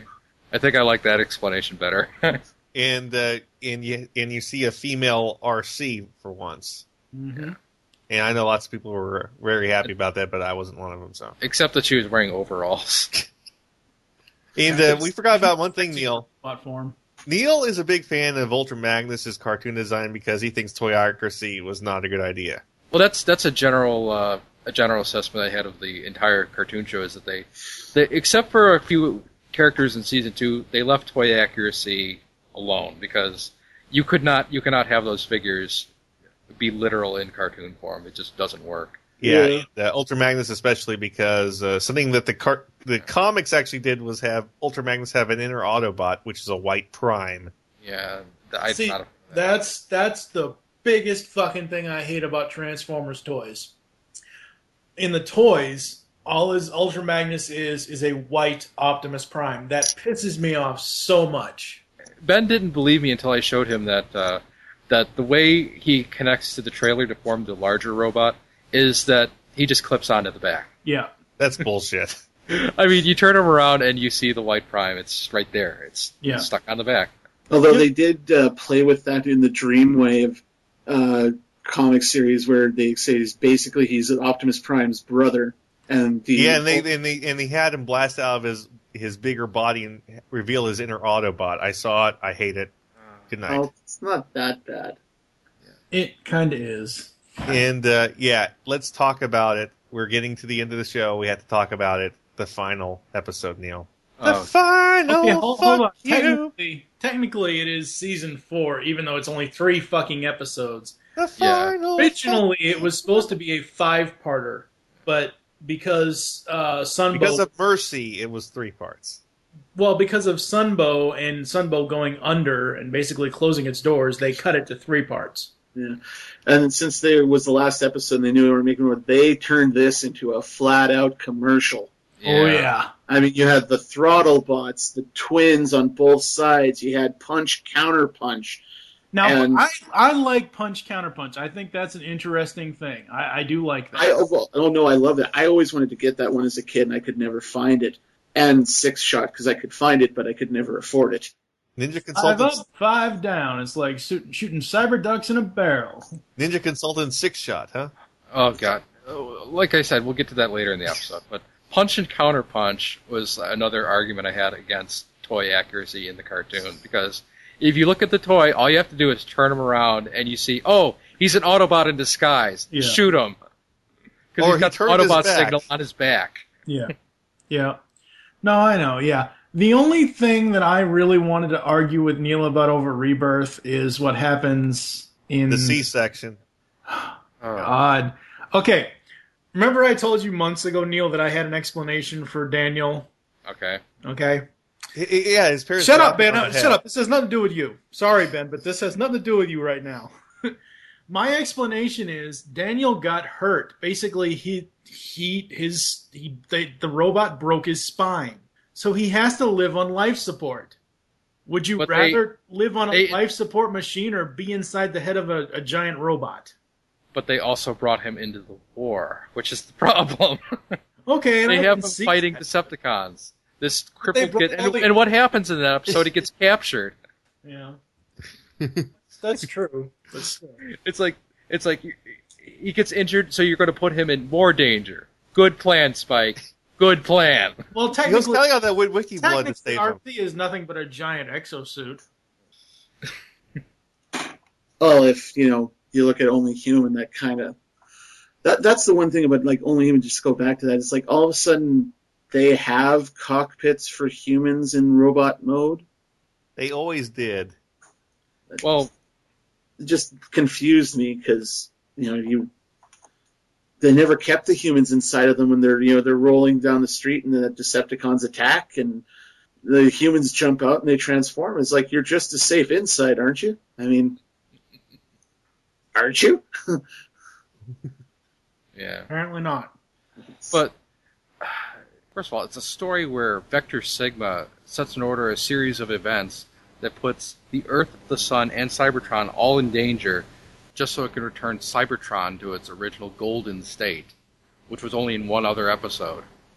Another reason I don't like this episode is that it takes the it it borrows from the comic version of the of the Headmasters, which is they went to another planet with with humanoid characters called called the Nebulons, and and they wore the transformed versions of the heads as exosuits. And the one point I'm going to give to the Headmasters cartoon is that they did none of that. They said, okay, these are just small transformers who built big bodies for themselves, and they transformed into the heads, and that's the explanation. And it was much, much better. Now, granted, the cartoon is not that good. Head on. Oh God, I I re- I realized recently that it was entirely Japan's fault for that for that whole thing, where they have to go transform every time they change modes, and I'm like, why the fuck are they doing that? Why don't they just transform like they do in G1? It's like, why does this have to be a fucking toy commercial? Maximize. I mean, I mean, aside aside from the fact that these are toys, but still, it's like they they have to they have to over sensationalize the functionality of the toy to the point that in the Headmaster's cartoon, the chest compartment opens and it does the tech spec thing. I'm like, really? They would never have done that in the Sunbow series.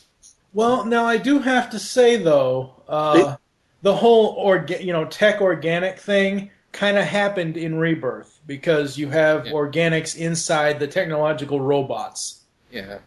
And technically, they kind of reference the tech specs in the toys. It's like you download it into your, the backup memory circuits in your chest. And was like, Uh, oh, you're making it hurt more. sorry.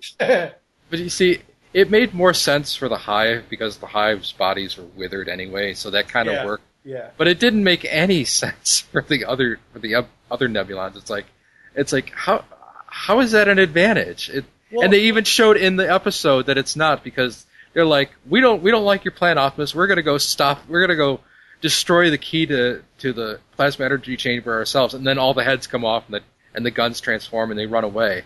And they're like, shit, we, we can't do anything without our heads. Yeah. I'm like, see, it's not a good idea. Now, I will say, because I don't. Yes, yes, he was killed off in the movie. Because Wheeljack was killed off in the movie, uh, I do like them bringing in another Wheeljack type character in Brainstorm. I really liked Brainstorm in, in Rebirth. I thought he was kind of cool. And I like how uh, what's his name? Uh, the, his his Wasn't Perceptor like the brainy guy after after Wheeljack though? well, he was kind of the, the, the middle guy. He was there for part of Wheeljack's. Yeah, Perceptor and Wheeljack were in the same seasons for a while. Yeah, and then Perceptor kind of took over his job after that. But uh, Arcana, that was that was the name of Brainstorm's partner. He picks Brainstorm, and he he kind of nonchalantly uh, insults Brainstorm, and he's like, "But I like his enthusiasm." And then he climbs inside the head. yeah. And then uh, what was the name of the one that went inside Highbrow? oh, uh, Arcana. Yeah, or- no, I I think was it Gort? Gort. No, Gort. eyebrow. He's like, oh, I'm not happy about this either, jackass. I, I just like how the the target masters all had like spoil sport and pinpointer and you know they had like these cool almost heroic sounding names and then you got like fracas and you know all the like douchebag sounding names for the decepticon weapons. And even as a kid i thought it's like do they just like completely re-engineer their spine so they can bend over like 180 like that? Because that's basically how the target masters transformed. Yeah. it's just like, oh my god, that would hurt. So uh It's so just, so yes, after the rebirth we have to talk about them re-airing Transformers with the giant toy, not CG JT, a toy Optimus. Uh, they use CG in like the the distant shots, but yeah, Uh, I don't think they ever. Tommy, Tommy, where are you? Don't sneak up on me like that, Tommy. I thought you were a Decepticon. yeah. But I did like Power Master Optimus Prime. I actually had a Power Master Optimus Prime. I thought that was kind of cool. What really pisses me off is I have to go to a space conference now, Tommy. I leave you with the touch. What really pisses me off about after Rebirth and everything else for the American series is that they renamed it Generation 2 and gave it a goddamn cybernetic space cube, put a fucking border around the G1 episodes, and that's here, kids, for a new generation. That's so fucking lame. Yeah, and that that cybernetic cube thing was annoying because it was constantly on the screen. It was Yep. like every time they changed an angle, an angle, they would it would go, and it was constantly like whirring and clicking and doing all this shit. And I'm like, oh my god, make it stop. yeah. And the only the only good thing I can say about that, and this is kind of a backhanded compliment anyway, is that they fixed the glitch in, in the first episode where where the, the Decepticons raid the ship, but there's like they just repeat the the same shot from before. They actually fixed that. So it's uh, so so it's not quite as good as, as of a re-edit as say uh, Power Rangers uh, remastered. Oh god. God. Hey, those sound effects were gold. Those Sure they bad were. Photoshop filters, gold. Damn it. It's wrong. Just wrong. So, um, yeah, Rebirth is really where it ends for me. So I'll still be here. I'll still probably comment on on some of the stuff. But if you guys want to get into the Japanese stuff, I just want to I just want to cover Headmasters for a little bit because Ninja Consultant Six. yeah, the this, well, I think I've already said what I what I need to say about Ninja Consultant Six Shot. It's just it's that that dub. It's it's too bad that they didn't put the dub on the new on the new uh, Headmaster set because that dub was gold. it was it was spectacularly bad and awesome at the same time because not only were the voices terrible, but they didn't even get most of the names right. It was like Blur was Billy and and I think I think Blaster was called Wally and and, and the best one of all is Spike because they they somehow mangled his name so much that he was named Sparkle. oh god, yes. Sparkle. Mr. Sparkle. Disrespectful to Dirt. I, what I love, I actually listen to it is, is Neil is right about every character with a faceplate. They think "Oh, they talk like this. I'm the Ninja Consultant Six Shot. now that you know who I am, look out! Uh, that's just my favorite line in the whole show. And and Soundwave will just make you cry because instead of having the, the cool monotone vocoder voice, He's like, "Yeah, I'm a sneaky guy." He literally says that in one episode. I'm like, "Oh my god, that is not Soundwave." I would Fuck rather you. have that than fucking Doctor Claw. okay, I, I I- I get it's awesome that Frank Welker got involved with the Dark of the Moon and and, and Revenge of the Fallen. I get that, that's fine. But fucking That's hell, fine, like, but- you could have given them a vocoder for Christ's sake. Yeah. But the best part of the Headmasters cartoon is the death of Ultra Magnus because it's so ridiculous. It's it's Six Shot. Six Shot was positioned to be Ultra Magnus's rival in this cartoon, and Six Shot has this power where where not only does he have six forms, he can split into six parts, and he and each part can transform into each of his modes. So he's just wailing on on on Ultra Magnus, and get this, uh, Metroplex is like maybe five feet away, but he's busy fighting Trypticon. He can't get Trypticon off him for five minutes to kick the shit out of out of six shot. He it, literally they're fighting by his foot. He's like, uh, I'm I'm too busy. But af- after to left a little bit. yeah, after six shot just basically kills Ultra Magnus. By the way, the amount of damage that he takes in this is far less than what he receives in the movie. It's like he just has like a flesh wound. It's only a If- flesh if- wound. If Ultra Magnus was a human, you know, he you know, he'd be in danger of getting an infection, basically. But they give him they give him the most ridiculous eulogy of all time where they put they put him in like a casket, like literally like like like the thing that uh, that Dracula sleeps in. And it's got a cross on it, and he's and they threw flower petals in with him. It's really ridiculous. And then they fly him over a lake, and they go, ah, yeah. They drop him into a body of water, and Fortress Maximus, you know, he, fortunate, like as with the other toys, you know, Fortress Maximus is is he's the same as the little character as he is the big character, and he delivers this heartfelt eulogy as Ultra Magnus's casket descends from the Fortress Maximus playset and into the watery grave below.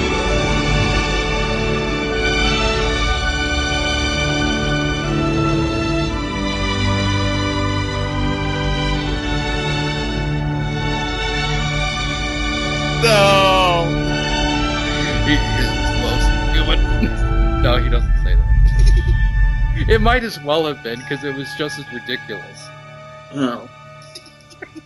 I I tried watching the first episode of the Headmaster series on YouTube once. Uh, I think the account's since been like What I locked love or is the Japanese version where they had this scene where they're doing karaoke and they actually sing the they sing the end theme song. well, it's just Let me find that right now. oh god, because I don't know if it's the first episode is the one like with where you see like Jinrai transform into Optimus Prime, and it's like, okay, is he wearing jewelry, or are they just trying to uh, rip off Marvel Comics Captain Marvel? Where No, I think you're, I think you're talking about Master Force. is that Master Force? Oh, I thought that was Yeah. Headmasters. Oh, that's that's another thing is that in Japan, Power Master Optimus Prime doesn't exist. It's like a completely different character. Yeah, it's like God Jinrai or something, isn't it? Yeah, and I'm like, you know, the Headmasters was okay. I'm not sticking around for Master Force. Just and I know a lot a lot of people are going to be really angry at me about that because they're like, "What are you talking about? Master Force is the best Transformers cartoon ever." Rawr!" Okay, now here's here's my problem. Okay. Here it is. I Shut- think I found it. Oh, the other thing. Uh, Here's my problem with the Japanese stuff.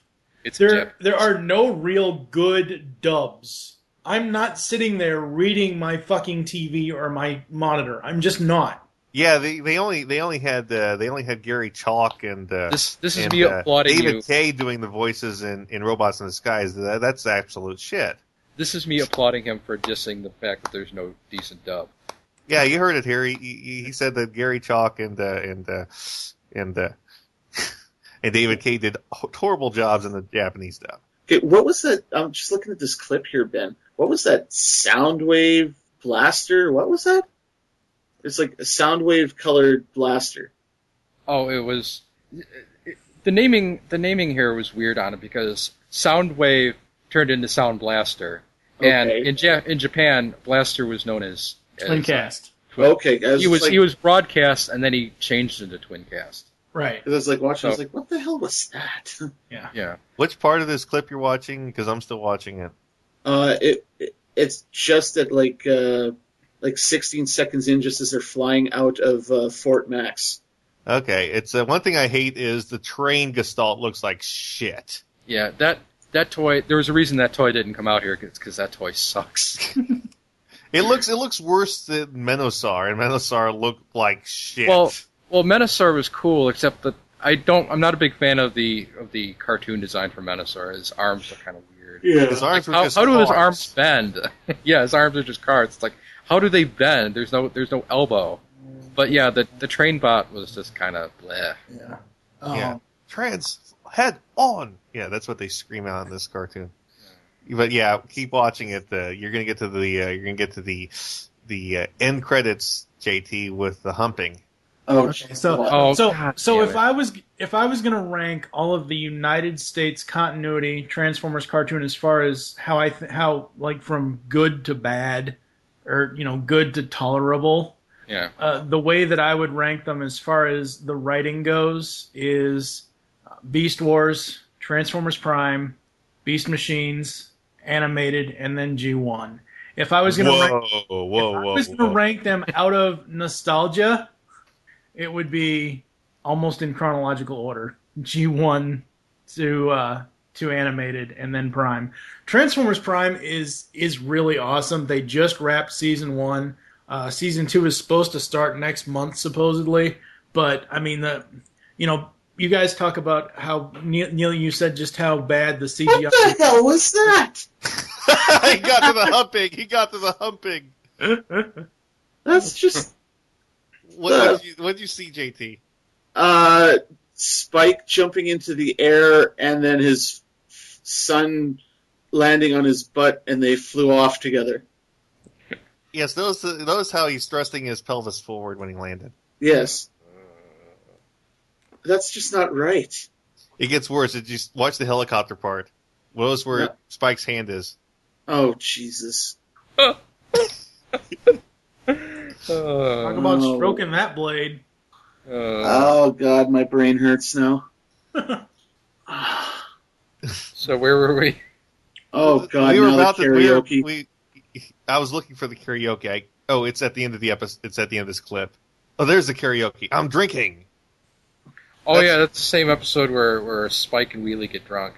See, uh, one of the one of the things I actually like about the Return of Optimus Prime is that it kind of implied that Wheelie died. Yeah. Really? See?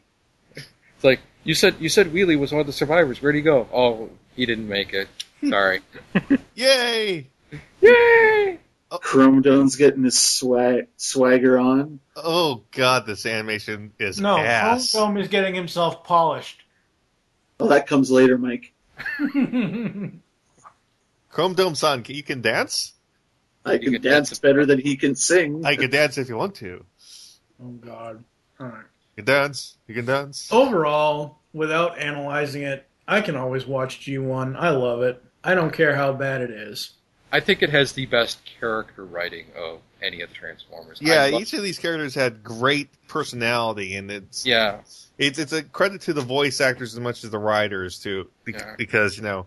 Now the continuity is another thing, but Yeah. Hey, what was the what was that one Japanese cartoon where that teenage Japanese kid turns into Optimus Prime by being really angry? was that What? Master Force, wasn't it? Neil, you showed it to me before. This Japanese kid's getting really pissed off and he turns into Optimus Prime. I'm drawing a blank here. You showed it to me, damn it! He was He like in a car know. accident and uh,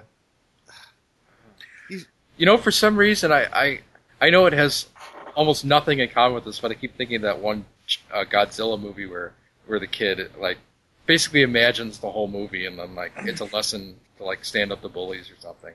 Oh, that uh, All Monsters Attack. Yeah, something like that. I think that is the one. Yeah. Yeah, it's where uh, Godzilla I'm- fights that monster with peas all over its back. Oh God. But well, that kid must have hated his peas. Oh, uh, wow. I I heard a good joke once. These two these two guys are sitting uh, in a restaurant, and one guy says, uh, "Look to the uh, waitress." He goes, "What kind of soup do you have today?" And she goes, "Well, we have chicken soup and pea soup." And he goes, "I'll take the chicken soup." And then she goes to walk away, and he goes, "Wait, hold the chicken and make it pee." Oh, God. and with that, with that, we shall wrap up Transformers. Well, Uh, before we wrap this up, I do want to ask everybody: Out of Generation 1, who is your favorite Autobot and who is your favorite Decepticon? JT? Favorite Autobot was Grimlock. Uh, favorite Decepticon was Soundwave. Neil? I'm gonna go with Kup for Autobot, and then for Decepticon, I'll say Starscream. Ben? Optimus Prime and Starscream. I liked Hot Rod and Astro Train. Okay. That explains so much. Now to uh, Shut wrap the this fuck up. up. Astro Train likes having other Decepticons inside him. yes, he does. Because know, he's got a just- lot of room back there. Wow. and- Oh, God. and- Wow, JT. and, uh, and and this is Ben. TV Mr. Neil. JT from Saskatoon. And I'm TFG1 Mike. All right, and good night. Goodbye. So long. Emerging from the dark humor that was the Beast Unleashed podcast, Steve Megatron, TFG1 Mike, Pecan Court Michael, and the Cybertronian correspondent Optimus Solo move on to Transformers Animated with Transformation Animation Podcast. 20 episodes covering all three seasons of the cartoon, the books, and the awesome toy line. We will also have cast and crew interviews, so get tapped with GCRN's next Transformers franchise podcast, Transformation Animation Podcast, available on iTunes and the web at www.geekcastradio.com. Get your tap on. Decepticons, transform and rise up.